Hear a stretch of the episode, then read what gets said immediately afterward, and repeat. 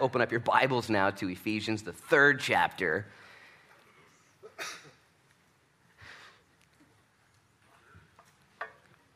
Let's read in verse 1. This is our third week. We'll be in it for this week and next week as well. We'll close out chapter 3 and begin chapter 4 in June.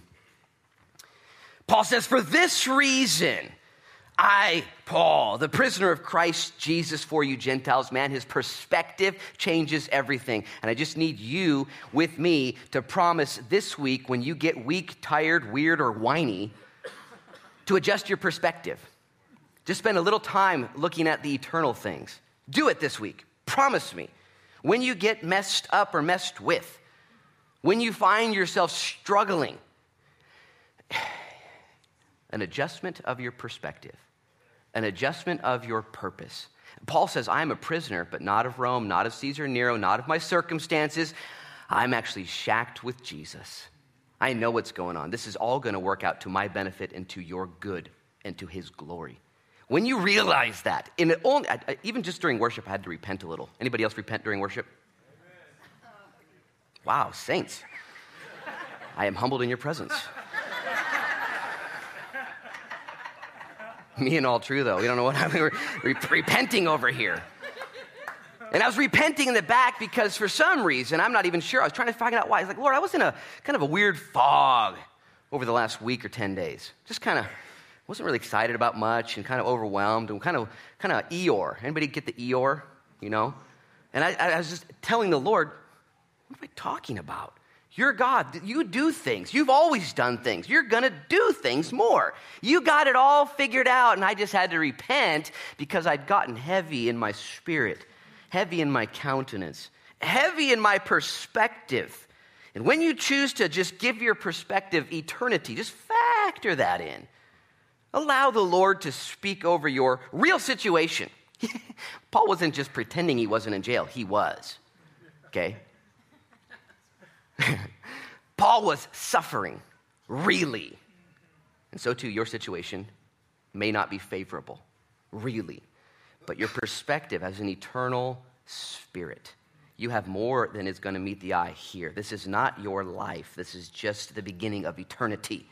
And Paul says, Hey, I, Paul, the prisoner of Christ Jesus, for you Gentiles. Verse 2 If indeed you have heard of the dispensation of the grace which was given to me for you. Don't ever forget that we are in that dispensation of grace. God has allowed there to be dispensations, which are time periods, a series of networks and governments put over humanity, listen, in order to illustrate something that there's no way that humanity can figure this thing out.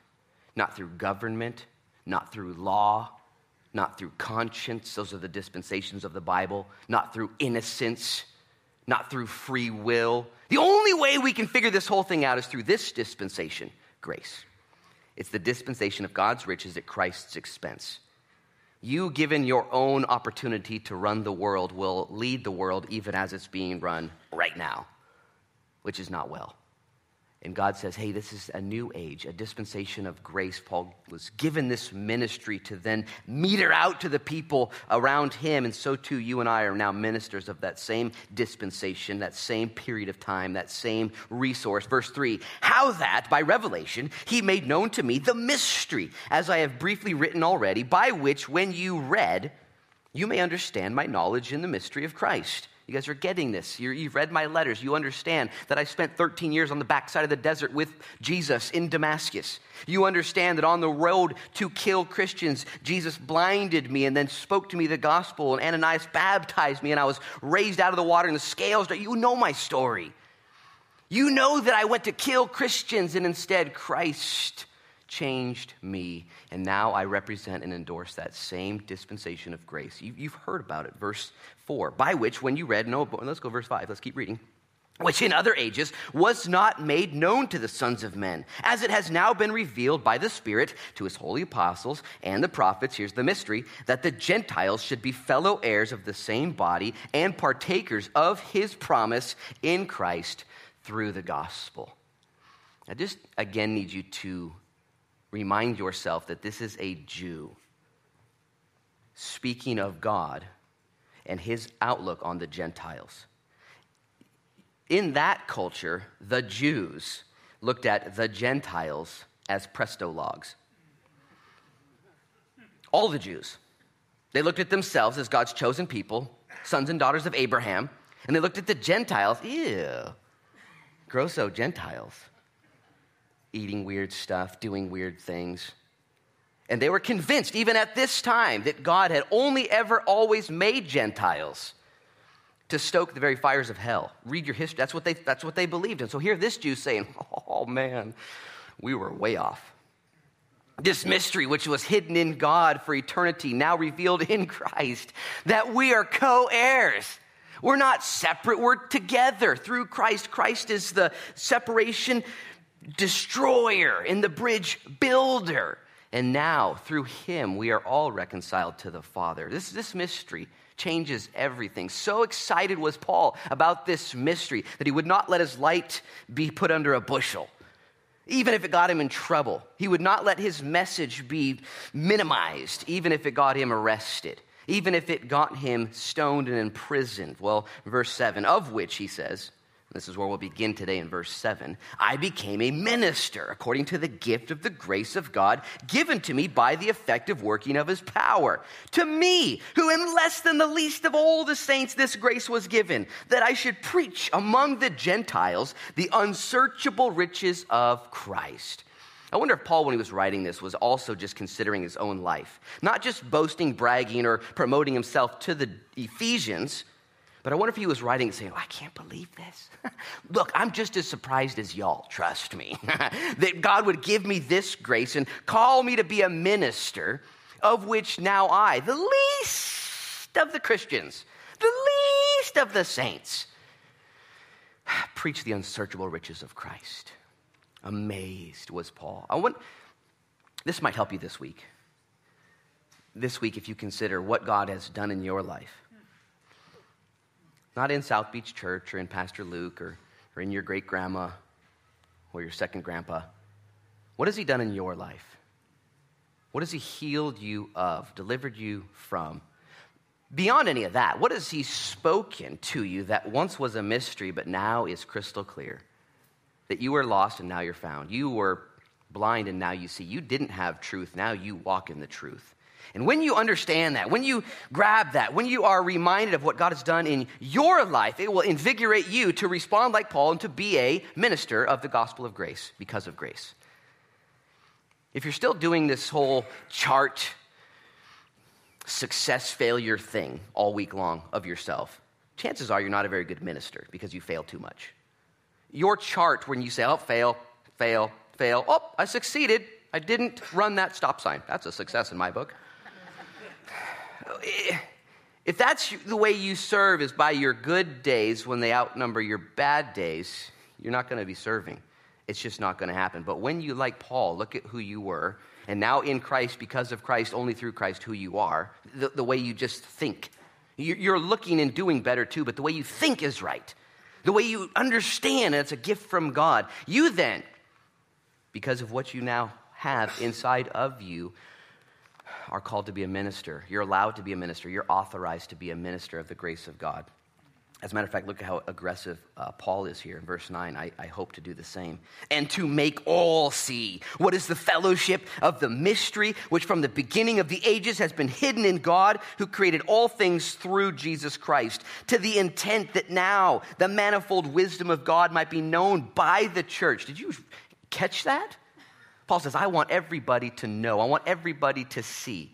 And even God does too. God says, I want the whole world to know my goodness. How?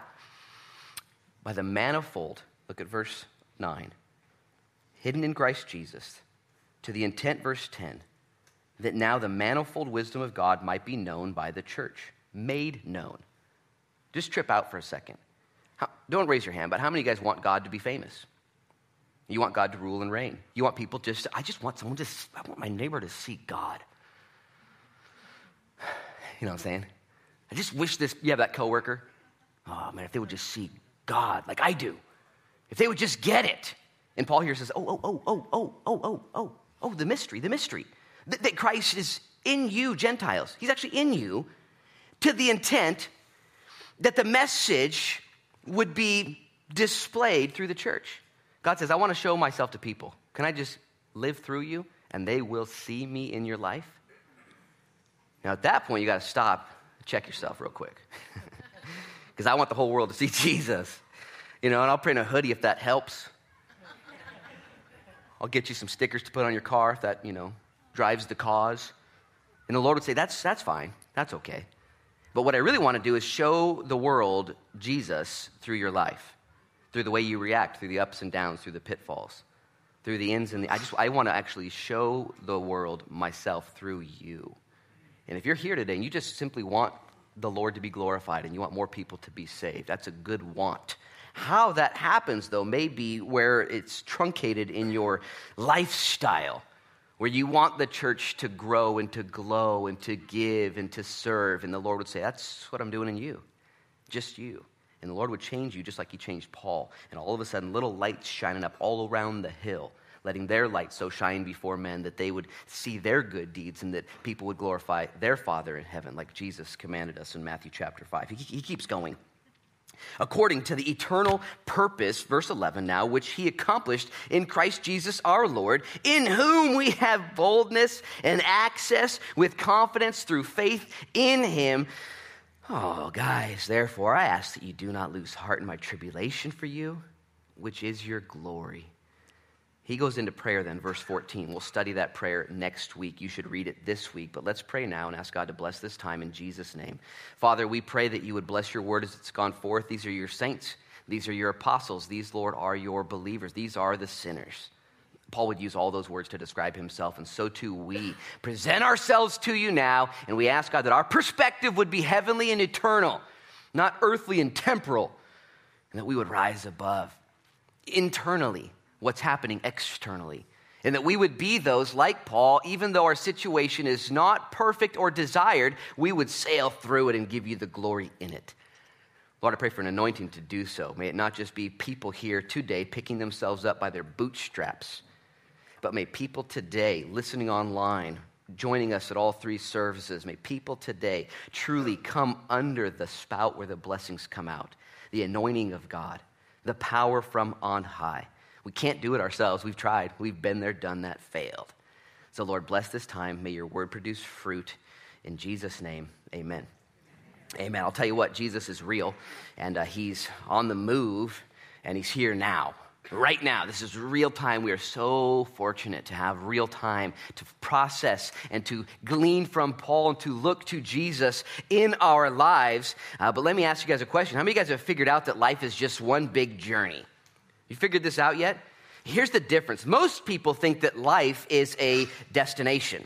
And as soon as I get this, and you just fill in the this blank, you've been filling in the this blank forever. And you have accomplished and achieved and received the this blank dozens and hundreds and thousands of times, only to be dissatisfied immediately. You need to realize today that life is not a destination, it's not even a product, it's a journey and a process. Every bit of it is a process. This is a paradigm, I'm serious, this is a paradigm shift in your whole purpose and life. Because right now, you, it's summertime coming up, June. You guys got objectives and agendas and, and want tos and get tos and hope tos and I do too tos, okay? We're excited. Oh man, I'm gonna do this and I'm gonna do that and I'm gonna do this. That's good, that's okay, but listen to me. Life is a journey that will lead you to those destinations, those products, but won't ultimately produce in you anything substantial, at least not temporally, but it will always produce something substantial in you eternally. Always. And, and you and I are so soft minded and fickle. And we get so excited over things. You need to just understand every season of our lives is just a part of the journey, a process. Now, the difference between those two P words, process and product, is huge because we're Americans. We are product minded. Okay? I don't want you to explain where something came from or how to make it or what the details are. I just want it now. Product, give it to me. And we're trained to just get the product when God doesn't really care about the temporal product at all. God cares and is into and orchestrates a temporal process that will yield and will produce a t- eternal product. Now, again, if you're a, a spiritual person here today, this is good news because your situation temporally might not be that good. And you may even temporally, that means temporarily, right in this, this thing called life, you may temporally right now say, I think I blew it. I don't think I did this right.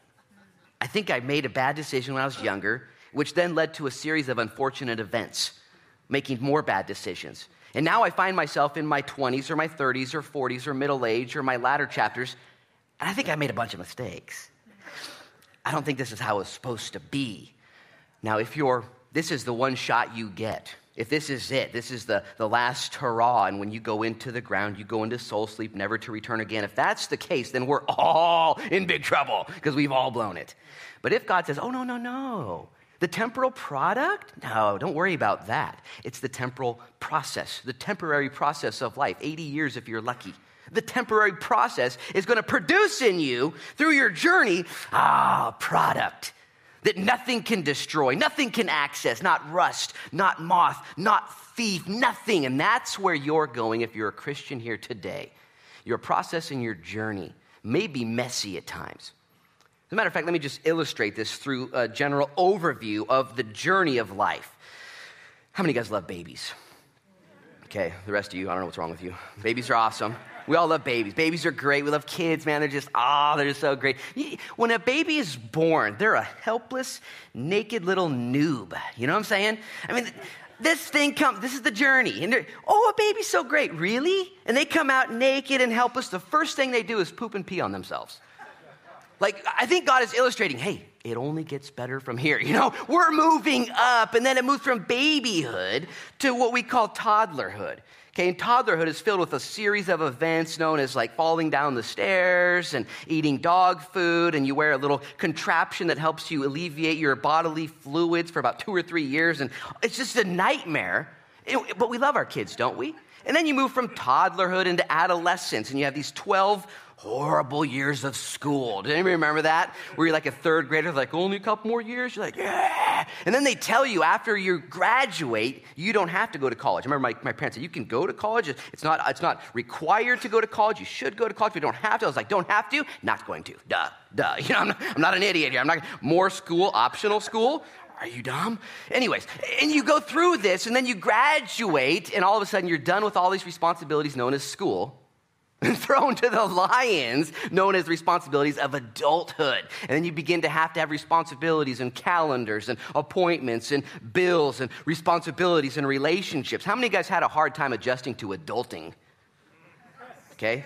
Oh, you guys are professional liars. Good, good, good. Uh, uh, adulting, man. We got to grow up. And listen, I'm just trying to, once you become an adult, you're looking for the next journey. Did you know every phase of life, because once you become an adult, a young single adult, all of a sudden you do a few things right, and maybe possibly you find yourself getting married then and taking care of a spouse and living in that way. And then you get to then have another journey, taking care of one of those naked noobs that come out, you know, and now you're taking care of one of these little things that poop and pee all over themselves. And uh, just, the, the cycle keeps going. Here's the problem, though. Most of you right now are just waiting till you get there.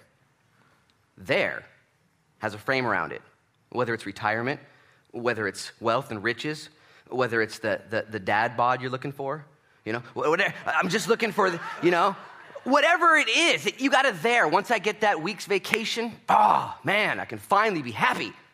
My, my life will finally have worth. Listen, there is no there. We are in a process and a journey that is producing a product that is eternal if you believe that, and even today, maybe you just choose to think about it. Well, okay, I'll consider that. I'll consider that truth, Luke. I'll, I'll put that in my, my thinker. I'll cook that down a little bit. Or maybe today you say, yep, man, I, I don't think that way, but I do know that's the truth. And you choose to then incorporate that in your filter, how you look at life.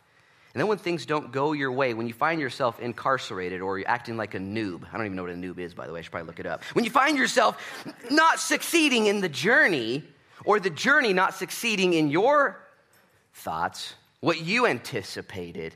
You find all of a sudden you can look beyond the process, knowing that it's producing a product that is eternal. Now, if you knew that your present process wasn't about your present product, it truly would change everything. I mean, just in a, in a moment, in a moment. And all of a sudden, whether the line in front of you is longer than you wanted, or your car breaks down, or you get ill again, you could just smile and say, you know what? I'm so glad it's not about now. I am guaranteed out of this world, and I am guaranteed glory in the next one, and I am guaranteed through Christ. And by the way, those who are in Christ, this is true for. Those who are not in Christ, those who are not believers, those who are still doing it their own way, on their own terms, you too are producing a product that is eternal, only it is eternal separation from God. Your, your life will continue in eternity as well if you're not a believer, but it will be one of torment, one of hell, and one of separation from God. But if you're a Christian here, this is the worst it's ever going to get for you. No matter how bad, it's only ever always going to get better for you as you navigate through life trusting in God. Paul was in this process, and his process included being locked up behind bars, shipwrecked, tortured. His whole life was a process. And listen, your situation you're in right now isn't even about your situation. Do you, do you realize that? The situation you're in, in God's authorship, we read that, God, the author and finisher of our faith. Your situation is not even about your situation. God just pre ordered that in order that He would be able to produce in you eternal dividends. It's actually about your growth. Isn't that awesome? Anybody here want to grow? I actually think I might be growing. I've just been thinking about that lately. Like I'm 38, and I, I think some of the stuff's starting to like become mine. You know what I'm saying? Like I'm starting to own. Like I'm actually, it's actually it's happening. Do you realize that? In Christ, you are growing. You're growing. Oh, but my situation, Luke, I'm not where I should be. My, my, my, my marriage fell apart. My, my social circle, I've hurt everyone in my, I've, I've, I've done it wrong. I've lost all my money, I've, my help. How could I? You're growing right now. The riches of Christ are growing through your situation. God's not worried about your situation. God was worried about situations. Oh, oh, oh what's happening? He, he would look at Paul, his guy. He recruited him off his horse. The main minister of the gospel to the Gentiles. That's a kind of a big deal. You can't call him sick on that one. Okay? We all need to hear this. He goes to jail, gets his head cut off. God's like, yeah, that's okay. It's not about this, it's not about that. God was growing in Paul the very truth of God. And in your situation right now, you might not like what you see. You might not enjoy what you're doing, but you need to believe that you're growing.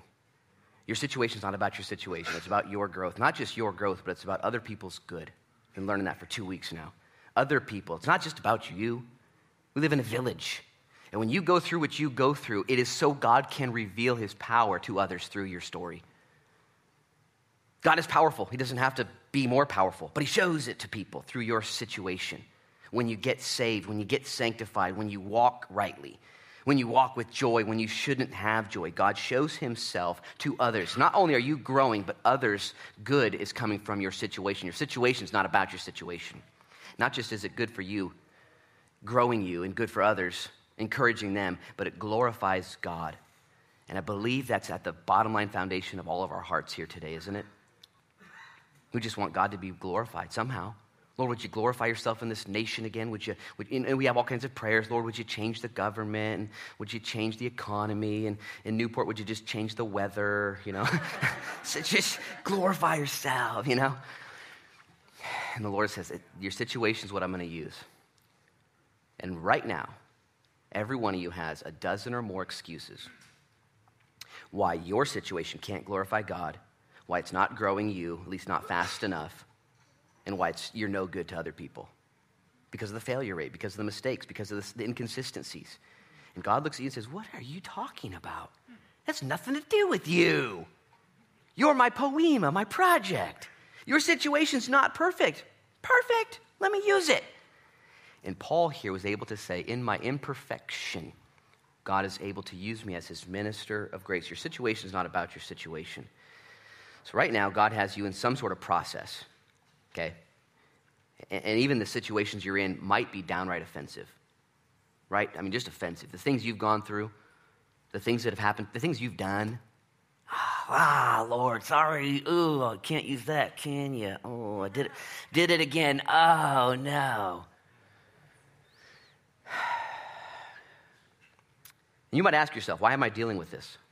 Even this morning, why, why, why, why am I dealing with this, this illness or this cancer? Why am I dealing with uh, my struggles of sin even after I've been saved. I, I, got saved. I shouldn't struggle with this anymore. Why is my marriage so hard or so lonely at times? That doesn't make sense. I obviously can't be used by God and He's not proud of me or happy. Or why do I always seem to have more month at the end of the money? Or why, are, why is my social circle so stressed? And all these excuses. You got them by the hundreds.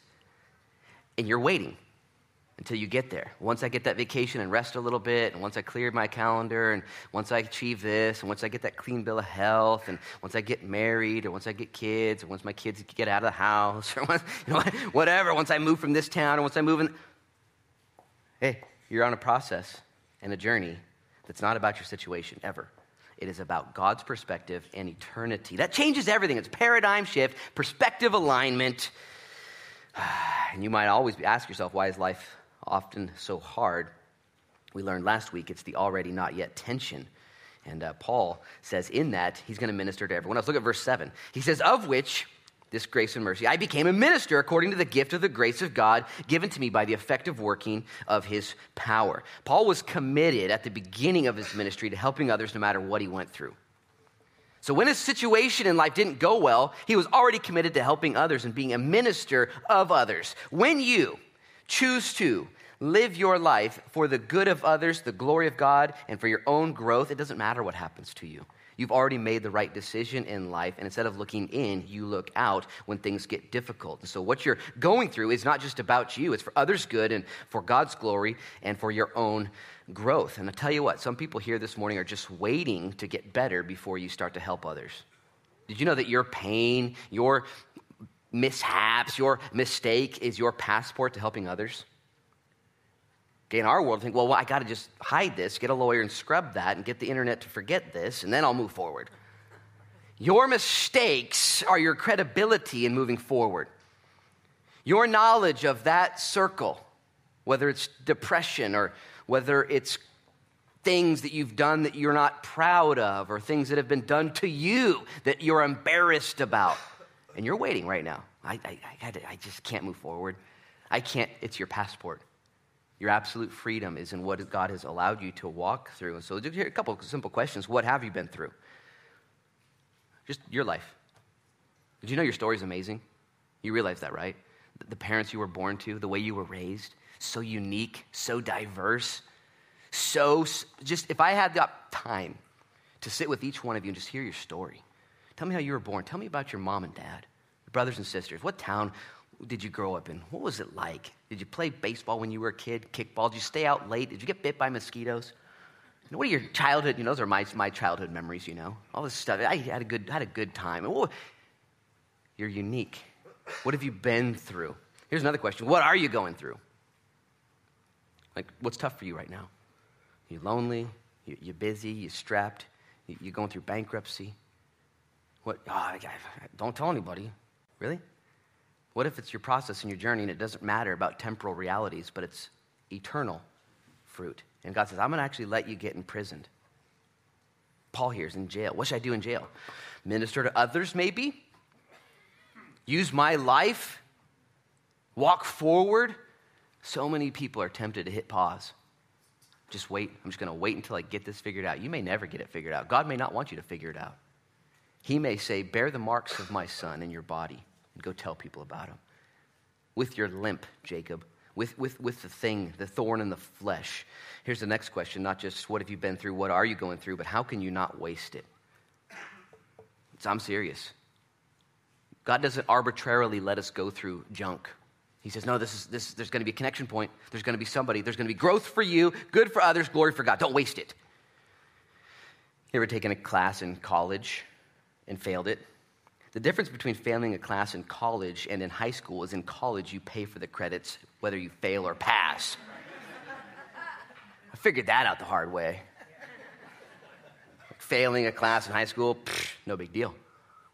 College, it costs you either way. Listen, don't waste the education of pain.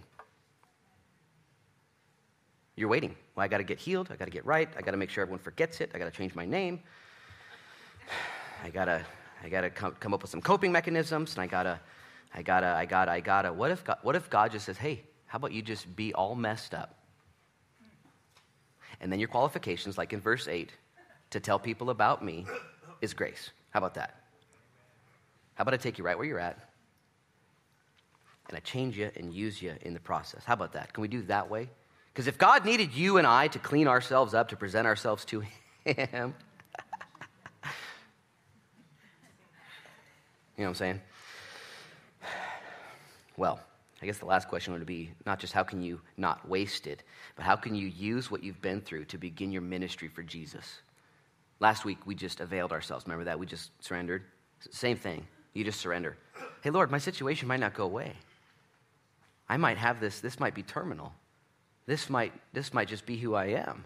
Their fault or mine doesn't, that's not the point. This might be who I am. Lord, could this begin my ministry for Jesus?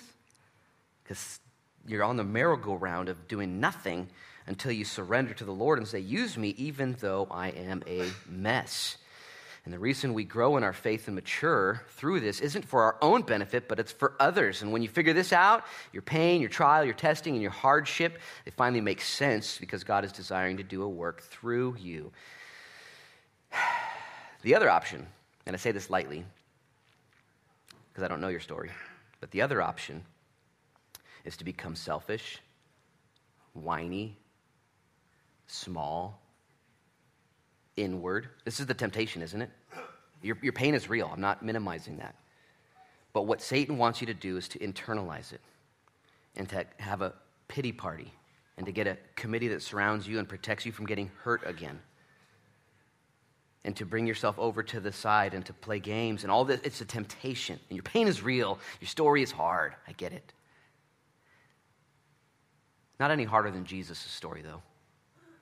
Not any harder than Paul's story. Not really. Not really. And in Hebrews 12, verses 1 and 2 and 3, which we read at the beginning of worship, Paul says, Look to Jesus, who endured the cross, despising the shame, lest you be discouraged and wearied in your own souls. Why would you be discouraged and wearied in your own souls? Because your life's a mess, okay? Because you're a noob. That's why. What are you going to do about it? Look to Jesus. Got to. I got to. I get to. I get to. And when you look to Jesus, the things of the world grow strangely dim. When you live for your own kingdom, though, in your temporal dealings, man, I just got to set my kingdom up, got to get this right. And then your kingdom becomes threatened by a thing or two opposition from the government, opposition from your own dealings, opposition from whatever. If, if it's your own kingdom that you're living for, you're going to be so paralyzed. You're going to be so depressed. You're going to be so distracted. But if you live your life, male or female, Jew or Gentile, okay, married or single, you live your life, you run your business, you raise your kids, you mow your lawn, you run your race, man, you run it. And you run it with your eyes on the prize. And you go through if ands and ups and downs and ors or buts. You go through it all. But you're looking at eternity. Well, Paul says he made himself a minister, a, minister of the people around him. And he had this qualification by grace. We read that in verse 7. Look at verse 8 now. He says, To me, who am less than the least of all the saints, this grace was given, that I should preach among the Gentiles the unsearchable riches of Christ. Paul, again, I think in reflection, is saying, I can't believe it's me that I was the one given this grace, this mission, this ministry to be a minister. And he labels himself less than the least of all the saints. And I said this last week, but if you want to be used greatly, God will allow you to be hurt deeply.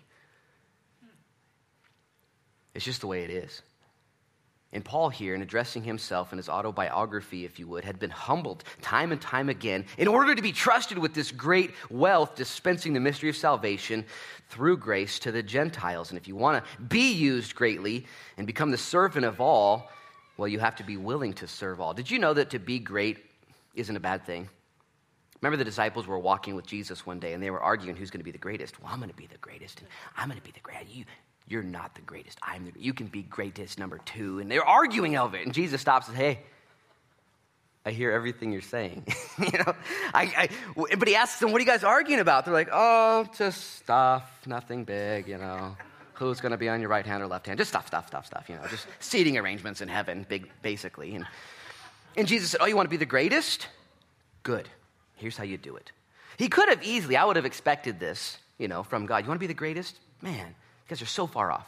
Don't be the greatest. No, no, he said, be the greatest. To be the greatest, though, you've got to go the lowest. It's an inverted system. To be the greatest, you've got to become the servant of all, both in word, what you say, that's kind of easy, okay? But also in what you do, that's where it becomes real. When you actually serve people. Jesus told them that, and it went in one ear and out the other. They're like, gotcha. You know. And even on the Last Supper, Jesus like, okay, we all got dirty feet. Any servants around? They're like, we'll go get some. He's like, okay, it's a trick question. I'll show you. Let me show you. And he put on the servant's robe and washed their dirty feet and then instructed them. You've seen what I've done for you? Now do the same for others. Whoa, trip out. Paul here, describing himself, says, I am a minister by grace of this God. I'm actually less than the least. This humility that Paul had incorporated into his life was grown into him. You know that, right? Five years earlier in the book of Corinthians, 1 Corinthians, right around 15, he said, I am the least of the apostles. I'm an apostle for sure. Like, faux show, don't forget it. But I'm the last one. Like, I'm the last one for sure. Apostles. Five years later, he's like, you know what? I'm not going to use that term anymore, although it may be true. I'm going to call myself a saint, a Christian, but not just any Christian or saint. I'm going to call myself the lowest. As he grew closer to God, such a cool process, you believe less and less in yourself. You see him, oh, whoa, whoa, whoa, and you get closer to God and less of yourself. And as John the Baptist, Jesus' cousin, said, He must increase, I must decrease. And about a year after this, he would write to Timothy. And he wouldn't call himself the least of the apostles or the least of the Christians or the saints, he would write to Timothy and say, I, who am the chief uh, uh, presidente of sinners. Isn't that crazy? Paul, the minister of grace to the whole world, said, You know, at the end of the day, I'm actually the worst person in the world. Straight up, that's who I am in my process, in my journey. But the product God has processing and producing through me eternally is one that is going to give him great glory. And if you want to be used greatly, you have to be humbled deeply. Paul said this in Philippians chapter uh, 2, verse 5. He said, Let this mind be in you, which was also in Christ Jesus. Who had the very nature of God, the very framework of God, and he didn't consider it robbery to be himself, but instead he humbled himself if you want to be used greatly, okay, you got to go low. Humble yourself. Ask God to help you. Ask God to put others above you, to esteem them higher than you, and then God will give you the riches. It reminds me of Frodo Baggins. You guys remember Frodo Baggins? He goes to the 11 o'clock service. kidding, kidding. He's in the, the Lord of the Rings trilogy.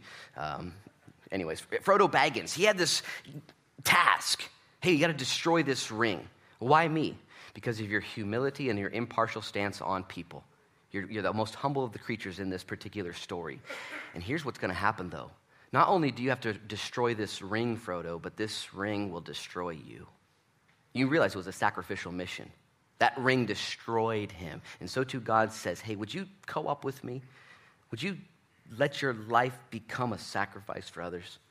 Would you serve others in my kingdom, not your own small little kingdom? Would you serve others in my kingdom and sacrifice yourself and become less?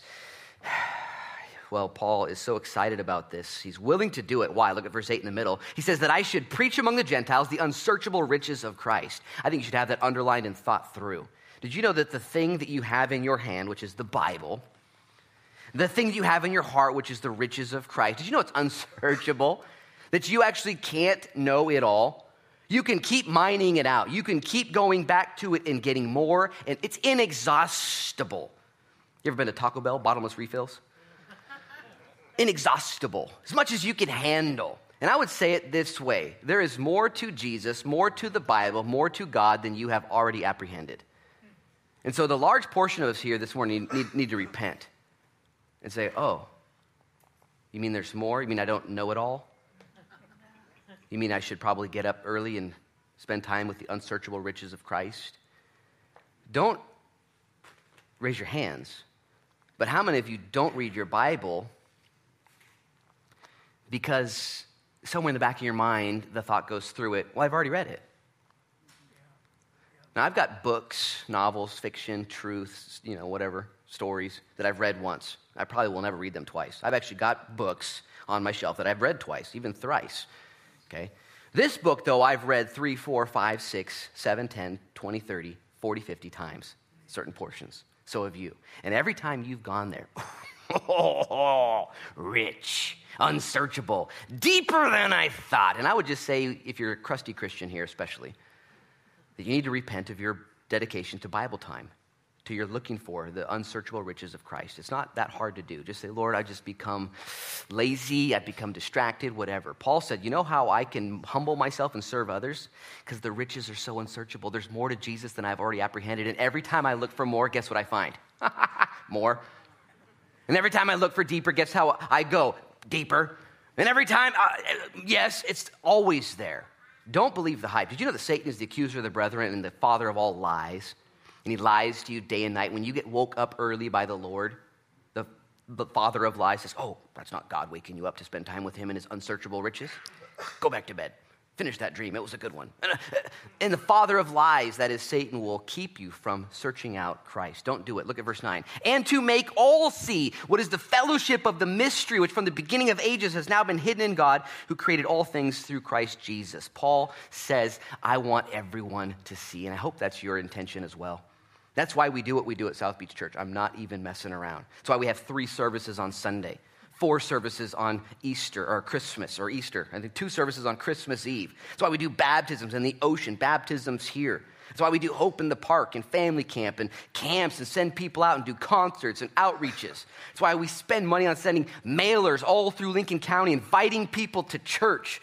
That's why we do what we do so everybody would have a chance to see the unsearchable riches of Christ the mystery, the mystery, the fellowship of the mystery, that you would know that Christ is in you, the hope of glory. Paul is true. Paul loved God his whole life and then found out through Christ he could actually have God in his life. Do you know the difference? It is, it is substantial. There are religious people in this town that appreciate God and respect God, but I'm just going to say it, don't have God. Okay? Just like in Paul's day. And there are moral people in this town that don't have God. And Paul said, Oh, the fellowship, the mystery. God's actually, and he, everybody needs to know that God can be in you. Verse 10 to the intent that now the manifold wisdom of God might be made known on display by the church to the principalities and the powers in the heavenly places. Verse 11 tells us this was God's eternal purpose, according to the eternal purpose which he accomplished in Christ Jesus our Lord. Look at verse 12 and see kind of the practicalities here in whom we have boldness and access with confidence through faith in him. Again, Paul the Jew, writing to the Gentile world, says, Guys, gals, gang, people, everyone, all listen. Don't look at my chains. I'm not. Look at the process that is producing a product that is eternal. What God is doing is for my growth, your good, God's glory. And it's in order that I would be able to display you too the glory, the purpose of God, the gift of God, Him in you, but also, listen, please, you having access to Him by faith boldly. Did you know that you have access today because of Christ only, not because of you? You think it's because of you. And on those good days, you actually go to Him when you feel good. On those bad days, you stay away far from Him because you feel bad. You're doing it wrong. It is because of Christ you have access to the Father. When Jesus Christ died on the cross, the earth quaked, graves opened, the earth shook, the sun was darkened, and the veil in the temple was torn in half from top to bottom. Not bottom to top, top to bottom. It was a God thing. God was taking the separation that kept everyone out of the presence of God through Christ on the cross. The separation. Now all of us have access to God. Yesterday there was a wedding here, believe it or not. hoopla everywhere, craziness. And at the end of the wedding, I was sitting over there, and we were all going through the dances, the father daughter dance, and all the dances were happening, and everyone was anticipating the cupcakes and cake, right? You've been there before? Best part of the wedding. Anyways. And I'm sitting there waiting as well, and this little boy came up to me. I'd never seen him before. Steely eyed boy. I don't think he smiled once. Came up to me and looked right at me. He said, I want a cupcake. And I was, I'd never seen it. I was like, yeah, me too. And he just looked at me, can you get me a cupcake? And I'm sitting right by the cupcakes. And he evidently had seen me on stage, thought I must be in charge of something, had the microphone on. And I said, Well, it's not the time for the cupcakes yet. Can you get me a cupcake? just, yeah, I will get you a cupcake when it's time, okay? Just keep watching. When everyone, I said, when everyone else is getting cupcakes, that's, that's, the, that's, your, that's your ticket. Look for that. And, and about 15 minutes went by of dances. I'm not kidding. And he kept following me in and out and going around and on my, kept coming and climbing into my lap and pulling on my suit. And, and, I, and finally, before the cupcakes were even being handed out, it was right about that time that no one had grabbed one yet. I was the first one there and I grabbed a plate of cupcakes. And I brought these cupcakes back to the table and I gave him a cupcake. Here's your cupcake, you know? And I got one too, and I shoved the whole thing in my mouth. Here's the point he knew how to access the cupcakes, he, he knew who, where to go. Paul says we have access to the Father. And I would just simply ask you do you even go there? Do you, do you go to the Father? The Bible says you have not because you ask not. Don't waste that. The pain that Paul went through, the pain that Jesus went through, was so you would have access to the Father. Look at verse 12 again. In whom we have boldness and access with confidence through faith in Him.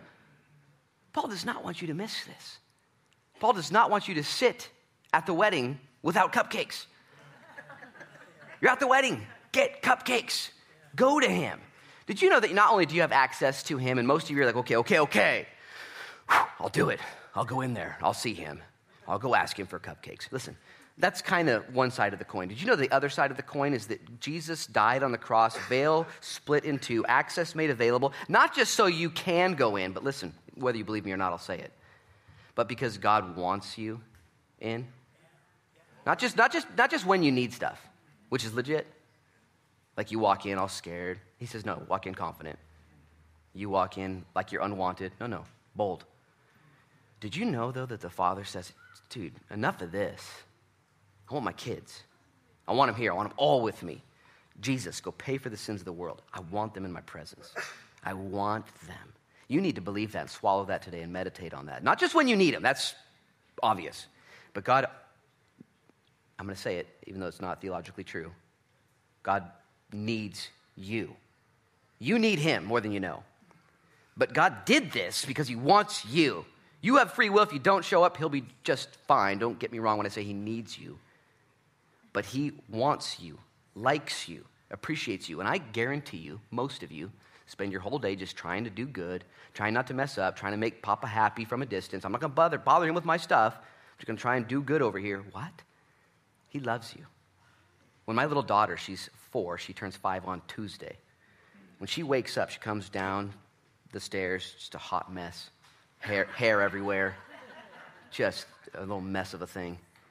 She sits on the couch, big smile, says, Daddy, come sit on the couch next to me.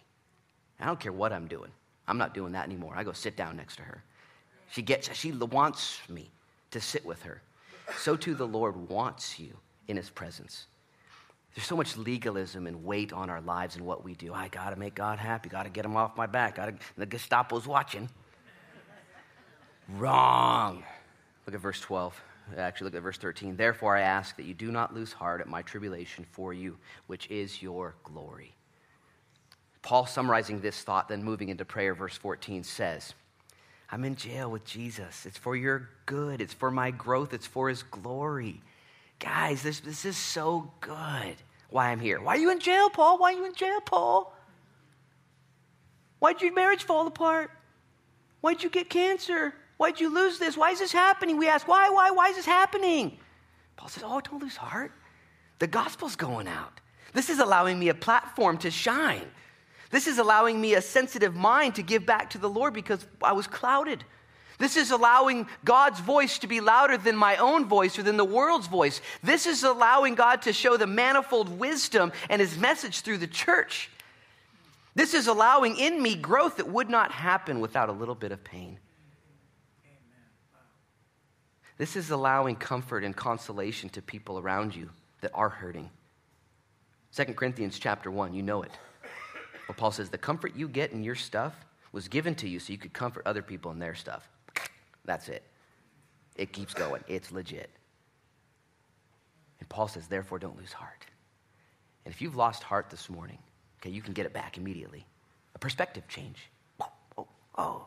It's not about here? Oh, thank God. Because it's messed up. Oh, it's not about my life and how perfect I lived it? Mm-mm, not at all. Not at all. It is about the life you will live forever with Him in grace, in mercy, in forgiveness, in purpose. I'm going to ask you to bow your heads and close your eyes. Father, we need help believing your truth, your declaration, your word. In God, we do believe it. We look at Paul's life, we look at his relationship with you, we look at your life.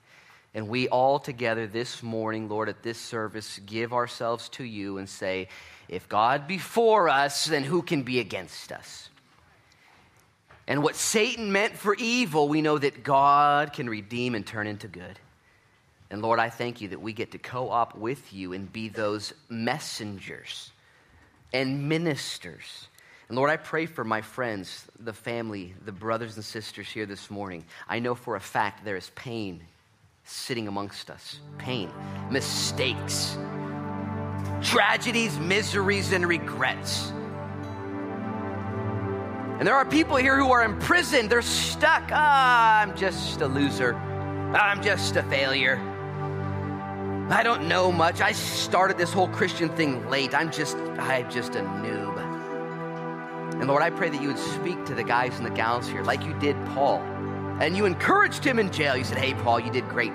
You're, you're doing awesome. Everything is happening perfectly. This is my will, not yours.